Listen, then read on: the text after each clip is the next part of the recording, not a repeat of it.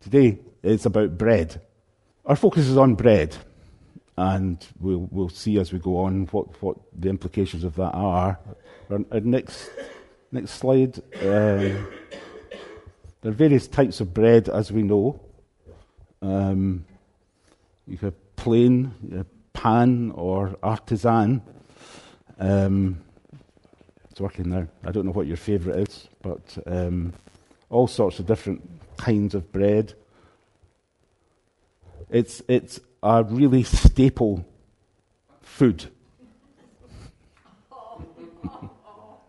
In all sorts of countries around the world, it's, and for centuries and centuries, it's been one of the basic things that you need to feed yourself and to live and, and to be sustained. Um, and it represents, I suppose, obviously food and nourishment and sustenance. But it has that basic quality to it that you know you can't, you can't really do without it. Although probably in our day in our culture you, you could, but historically it's been uh, you know a basic to life. This is Lake Garda, and what's that got to do with bread?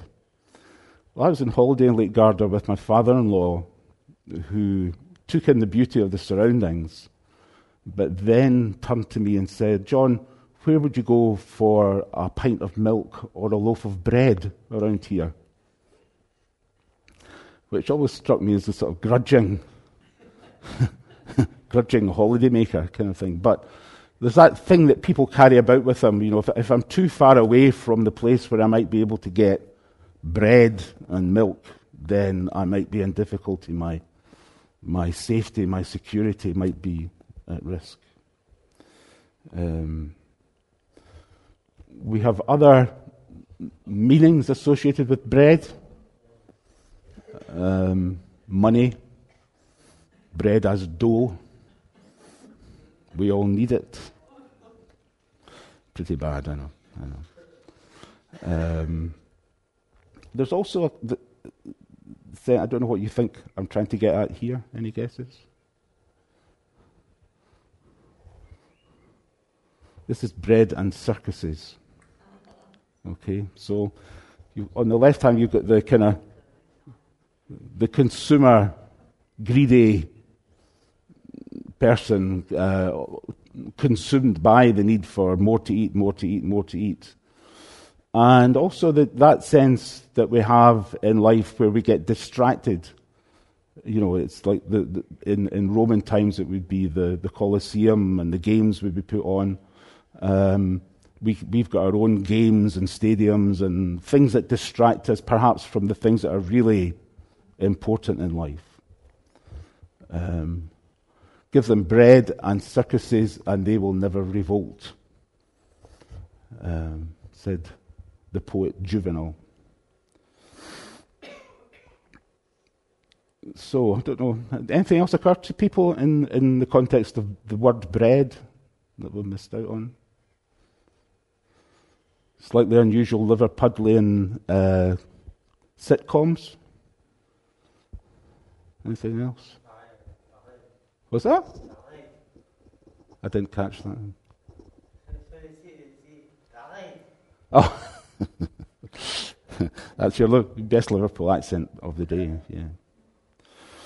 So that, that, there's that general background then around bread as a concept, and Jesus is obviously uh, conscious of some of those associations that people will have as he speaks of himself um, as the bread of life.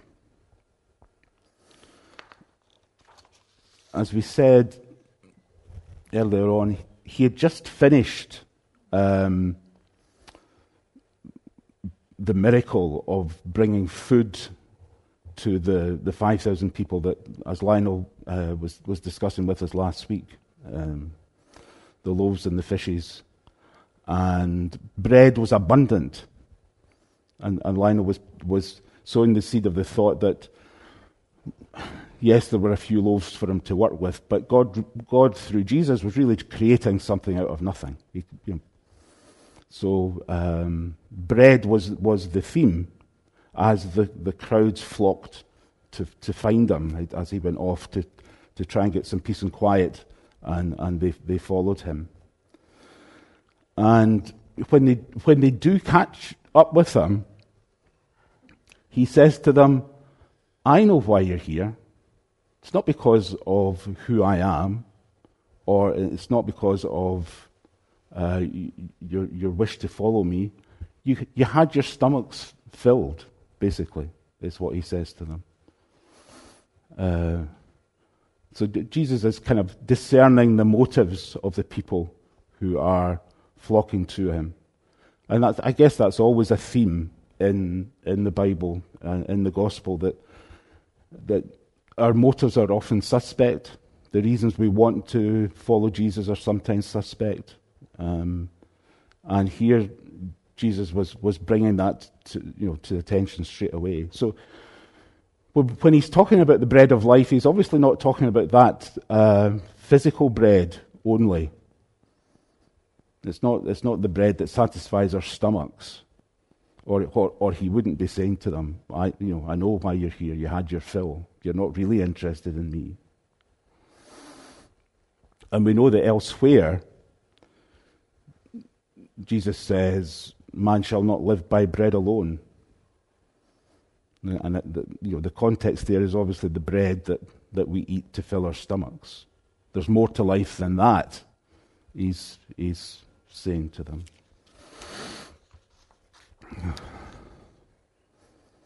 So, Jesus says to them, Do not work for the food that spoils, but for food that endures to eternal life, which the Son of Man will give you.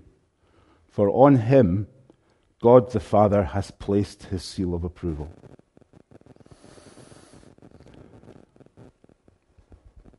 So Jesus is, is comparing himself to a certain kind of food, a spiritual food, um, a spiritual food that, brings uh, sustenance.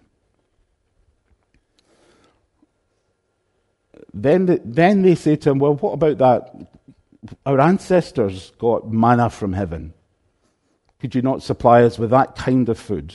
But maybe that would it, it, would it would satisfy our physical desires, but it's also coming from heaven. And is that not really, you know, if, if you gave us a sign like that, then we might believe that what you're saying is, is, is true or that, that who you say you are is true. But Jesus rejects that and he pushes back against that and he says, it's not Moses that has given you the bread from heaven. And very directly here, he's, he's, he's, he's speaking about himself. It is my Father who gives you the true bread from heaven. For the bread of God is the bread that comes down from heaven and gives life to the world.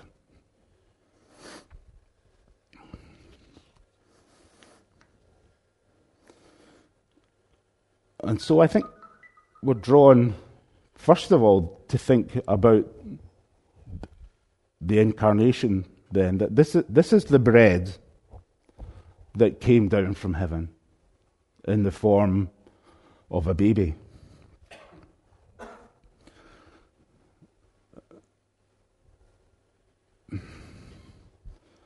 It, this, the, the infant Jesus it, it, seems to be very directly related to what, what Jesus has just said. And one interesting thing I, I found here's the baby, the Son of God, God come to be with us as a man, and he's born in Bethlehem, which apparently translates as the house of bread, which I hadn't realized until I was looking at this this week.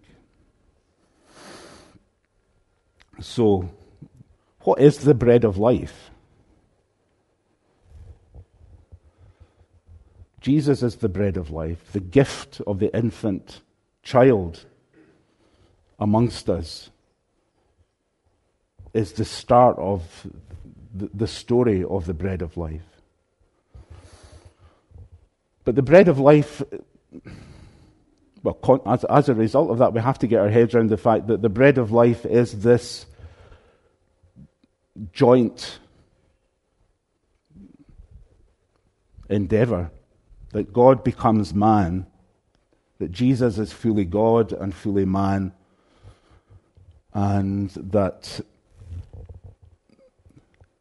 the bread of life that Jesus claims to be uh, has these two natures in, indivisible, inseparable, unchangeable, inconfusedly. It's really hard for us to understand how can God and man exist in one being. But that, that is the teaching of the Bible, and that is the nature of this bread of life that has come uh, as a gift to us.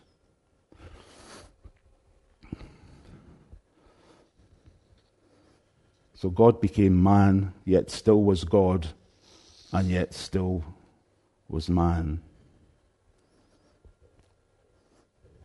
And the bread of life has these qualities, which become really important uh, as we take the story further on. Because the bread of life has to achieve something in, in, in the world, and can only achieve those things because of, if you'll pardon, there's a kind of special recipe for this bread. And that recipe has this conjoining of the human and the divine in the one being.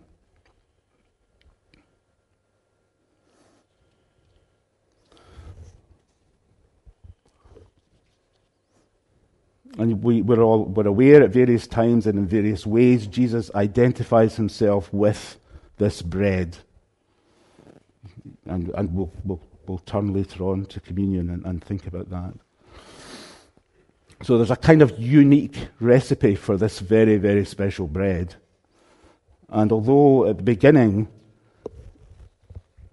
Jesus was saying, Yes, it's a, you know, I'm a staple of life, I provide nourishment and sustenance, I am basic to life, is one of the things he seems to be saying. He's obviously saying a whole lot more than that, as we'll as we'll come to see, I hope. So, I am the bread of life. Um, one of the things he's not saying is, I will give you bread. I will give you the bread of life. Um, I'll show you the bread of life. Or come to me, I'll, I'll sell you some bread. He's saying, this, I am the bread. He's not a baker. He is the bread itself. Um, and that becomes really important later on in terms of our response to Jesus and our response to the bread of life. It also occurs to me that it's very similar to what we read at the beginning of these series of sermons in, in John's Gospel. Jesus doesn't, John's Gospel doesn't say that Jesus brought life into the world or showed us light or life or Jesus is that life.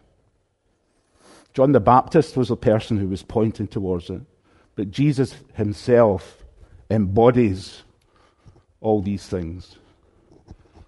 Through him, all things were made, nothing was made that has been made. In him was life, and that life was the light of all mankind. The light shines in the darkness, and the darkness has not overcome it. The Word became flesh and made his dwelling among us, etc. And I think here we get some sort of sense of, well, Jesus is saying, I am the bread of life. And, and the gospel is saying, Jesus is all these things. Jesus is God. Jesus is life and light. And we get a sense, I think, of the flavor of the bread. So it has this unique recipe of God and man, but its flavor is full of these tremendous things. So when he says, I am the bread of life, we're reminded that he's the creator of life, that he is life, that he's the light of life, the glory of life, the grace of life, the truth of life. And who wouldn't want that kind of bread?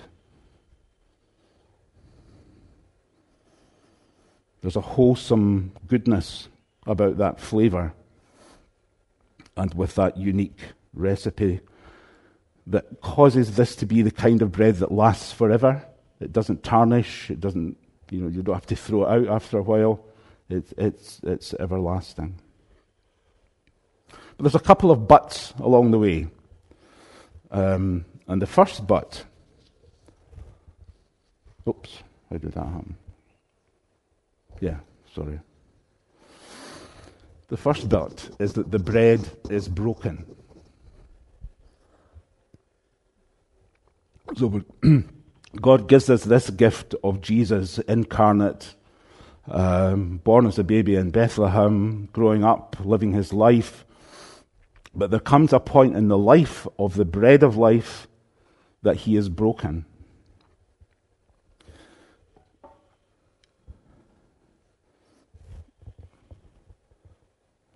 Determined to go that way. Um, and we come back then to the nature of the bread of life. So we've got God and man together here.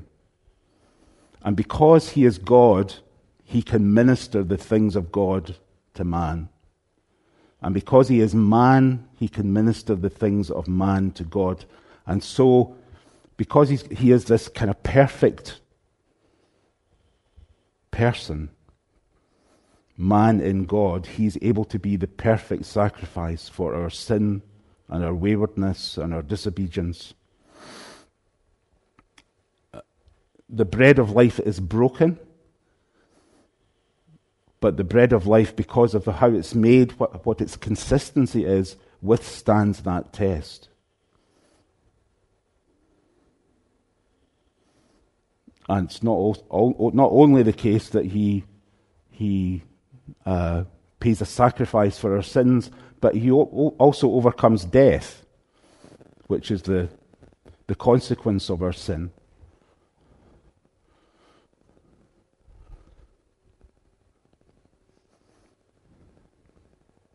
He dies on the cross, but he comes back to life. He defeats death.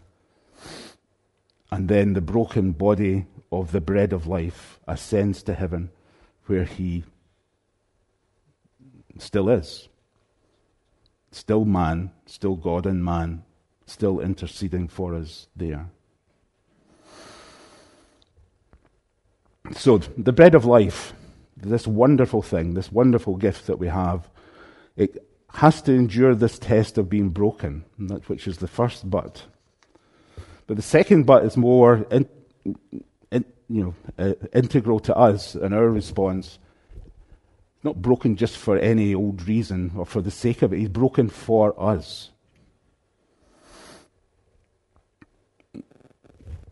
And this bread of life, fully God, fully human, the creator of life, the life of life, the glory of life, the grace of life, the truth of life, that is what is broken for us.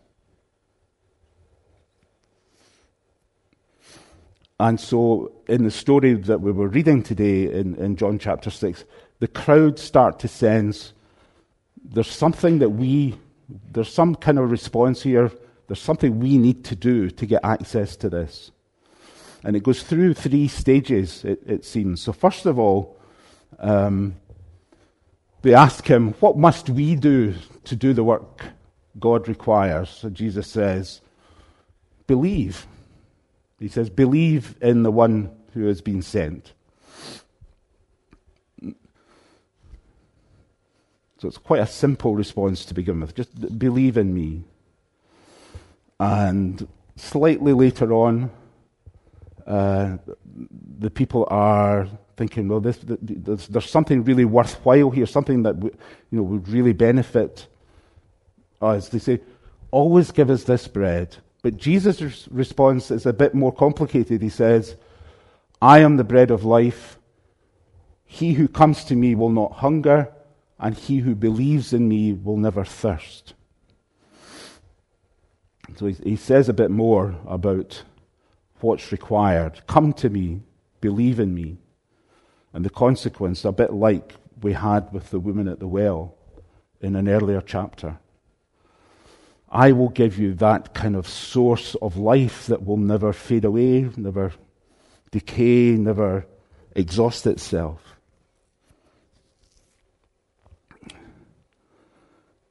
But the third time, they're asking him because they're, they're, they're concerned. They're concerned. They're grumbling amongst themselves. They're saying, "Well, who does he think he is? You know, why, why should we follow this man? Is he not the son of Joseph? And what, what's all this about eating his flesh?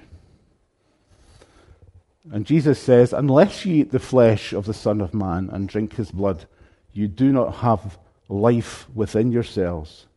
He who eats my flesh and drinks my blood has eternal life, and I will raise him up in the last day. For my flesh is true food, and my blood is true drink. He who eats my flesh and drinks my blood abides in me, and I in him. And this is the point where uh, the bit we didn't read, this is the kind of teaching that, that discourages many of the disciples, and they take off and leave him. Because he's getting, kind, he's getting more serious now, I think. He's spelling it out more, more clearly. I think he's trying to get across to them that this isn't a game, that he is flesh and blood. And they don't know that he's going to be broken for them. He's going to endure the cross and, and overcome the grave. But he, he's spelling out to them the, the, the implications of God coming to earth as a man. I suppose the question becomes really what use is bread if we don't eat it? It's broken for us. The bread of life is broken for us, but if we don't eat it, we don't consume it, we don't rely on it, it doesn't give us sustenance, what, what's the use of it? And there's a, a curious kind of. It's, it's so easy on one level of course, you would want to eat the bread, but it, it's difficult as well. And one of the reasons it seems to be difficult is Jesus is now getting to the point of emphasizing the need for commitment, proper engagement with them, not just, oh, we'll have a quick bite to eat and then I'll go off and do something else. This is, this is, this is life changing. This is eating the bread of life is not a quick snack. Eating the bread of life is that, that life changing cleansing of our palate that enjoy, allows us to enjoy the new taste of the kingdom. And as I said earlier, Jesus is emphasizing that he's a real person, he's a real man living in the world who's going to die an ugly death. His body will be broken, his blood will be shed. And yet, he invites us to, and for that reason, he invites us to eat of him.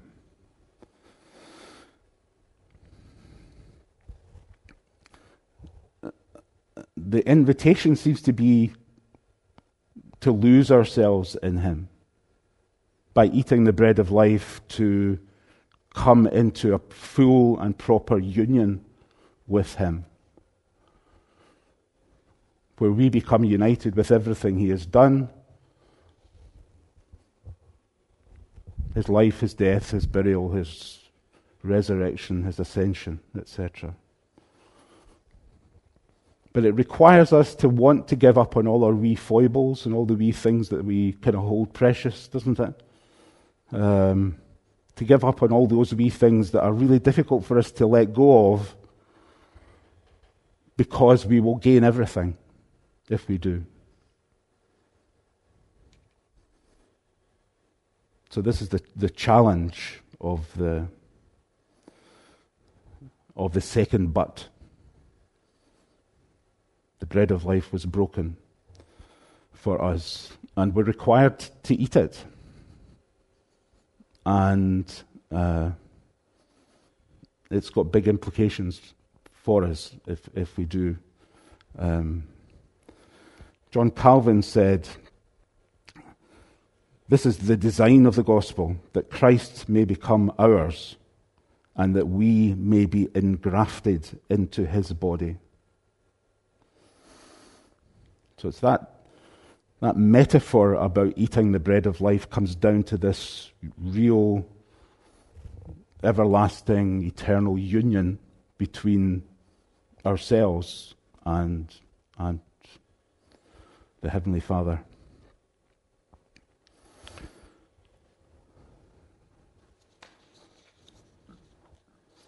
So, this is Jesus,